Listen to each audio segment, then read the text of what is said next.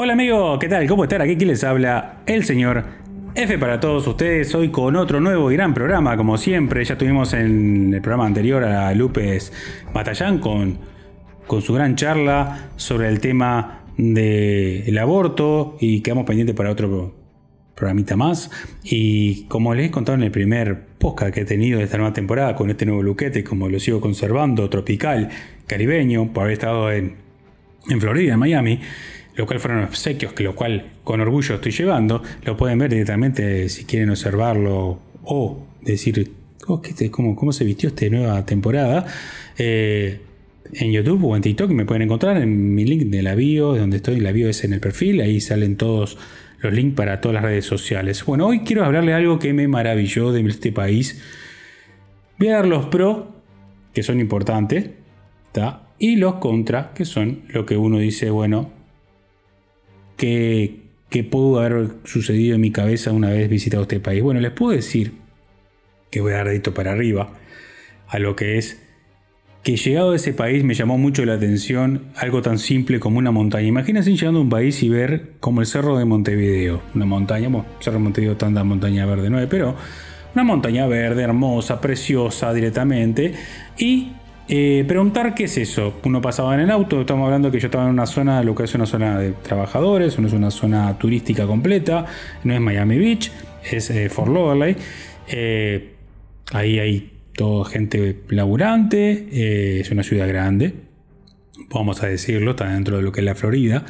Y me llamó la atención que al preguntar qué era eso, me dicen, eso es basura. Digo, ¿cómo va a una montaña de basura ese cerro tan hermoso y verde que parece un protector de pantalla de Windows? Me dice, no, no, sí, es una montaña. Ahí todo eso se transformó, lo fueron transformando, quedó verde y bueno, eso se transforma en energía, en gas.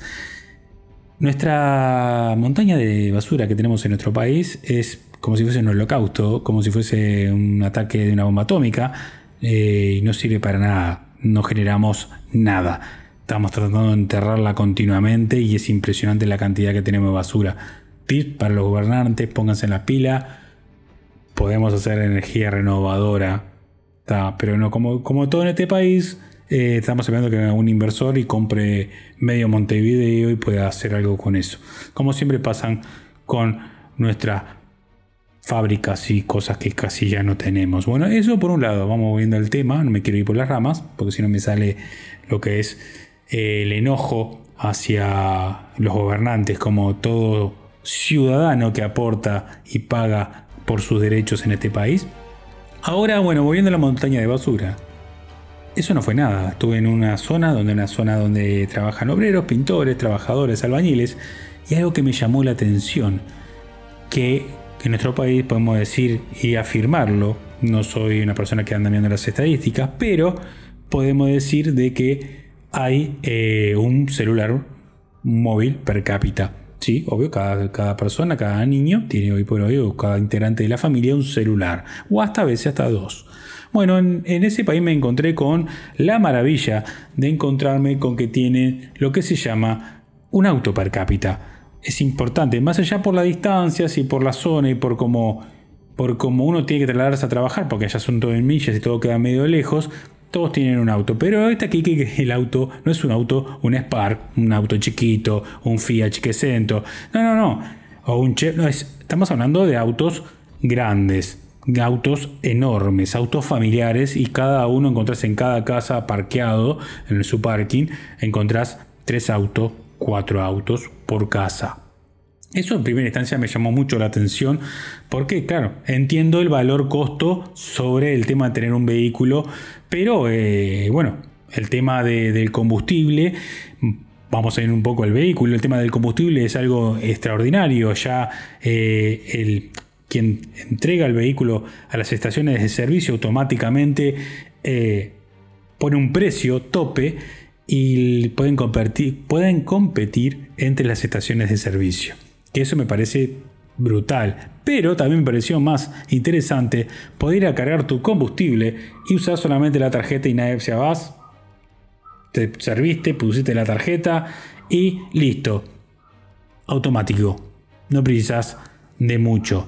Y esto como tantas cosas que puedo hablar de que me llamaron la atención, que por qué nosotros seguimos siendo tercermundistas, porque no buscamos eh, avanzar, porque nuestra mentalidad sigue estando lo que es arcaica. Otra de las cosas tan boludas, pelotudas, como digo yo, que me pudo haber llamado la atención algo tan simple. En nuestras casas hoy, vamos a decir, todos tenemos una heladera, una cocina, microondas. Es algo esencial para poder cocinar y que la comida no se te eche a perder, ¿verdad? Todos los uruguayos tenemos en nuestras casas los implementos básicos de lo que entra en una cocina. Pero me he dado cuenta, por eso digo, uno tiene que visitar, como uno no visita lo que es una casa en la Tajona, quizás que debe ser un poquito más grande, o, o, en barrios privados en este país, lo cual tampoco he visitado y no me han dejado entrar, no puedo entrar a una casa para saber, pero encontrarme con, con lo que es una heladera de más de 70 centímetros, porque es lo que entra hoy por hoy. Yo estuve midiendo la ladera de mi casa, que son de 70 centímetros de ancho, porque en este edificio en el cual vivo está estructurado de una manera que entran las cosas según el criterio, tiene que ser de tal su medida. Y tener una, una heladera, señores, en, en Estados Unidos que me dé hielo todo el día y agua, fue maravilloso. Fue encontrarme en el espacio, estar más allá de la frontera del entendimiento de la evolución humana. ¿Por qué digo eso? No, no, no es una heladera que uno le tiene que cargar el agua o le tiene que poner el hielo. No, no, no. Es continua, hasta tiene filtro, o sea, filtro de agua. Yo eh, tenía sed y no tenía que abrir la heladera, abrir la botella. No, no. Era poner el vasito, tac, tac, y me daba el hielo. Capaz que uno puede decir, mira, en Uruguay ya llegó, pero estuve mirando la heladera más simple en este país que directamente te puede suministrar agua y hielo, lo cual tú tienes que cargar el hielo y el agua en esa bendita heladera sale 900 dólares uruguayos. 900 dólares. O sea, pero tener una heladera... Y otra de las cosas más extraordinarias, que allá por obligación te tienen que dar, cuando vos alquilas, ya viene con la heladera, la cocina, el microondas, viene con los implementos básicos obligatorios. Y bueno, en caso de que vos quieras cambiar y poner tu propia heladera más moderna, la das en desuso la que está y llegas a un arreglo con el inquilino o algo y le pones la heladera nueva, pues esa heladera queda. No, pues no puede, no puedes eh, dejar la casa sin la heladera. Entonces, pero la heladera teniendo agua continua, hielo continuo que se va haciendo solo, me pareció mega, súper extraordinario. Algo que tengo que tirar y demoler medio edificio y media cocina para poner esa heladera. Es algo que todavía no voy a a llegar a entender. ¿Por qué carajo nuestras estructuras están hechas para tener un tamaño específico y adecuarnos y no poder expandirnos? Es como que estamos condicionados a ser pequeños frogols, pequeñas eh, entidades pequeñas de lo cual tenemos que vivir si no tienes una casa en, un campo donde algún lugar, una chacra que puedas agrandarla, que a su vez yo si me pongo a pensar quiero poner una heladera igual de dos puertas, tengo que tirar media cocina, no puedo cocinar. Eh, el microondas ni lo pensemos porque el microondas era como una cocina de grande. Todo es mega grande.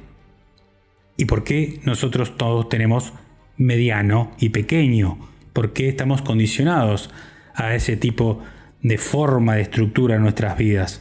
Está todo, todo tiene que tener un porqué. Si empezamos a escarbar, si tú estás ahora en tu casa y te preguntas, ¿por qué carajo tengo una ladera que solamente entra en 70 centímetros dentro de un edificio? ¿Por qué está condicionado? ¿Por qué el edificio lo hicieron así?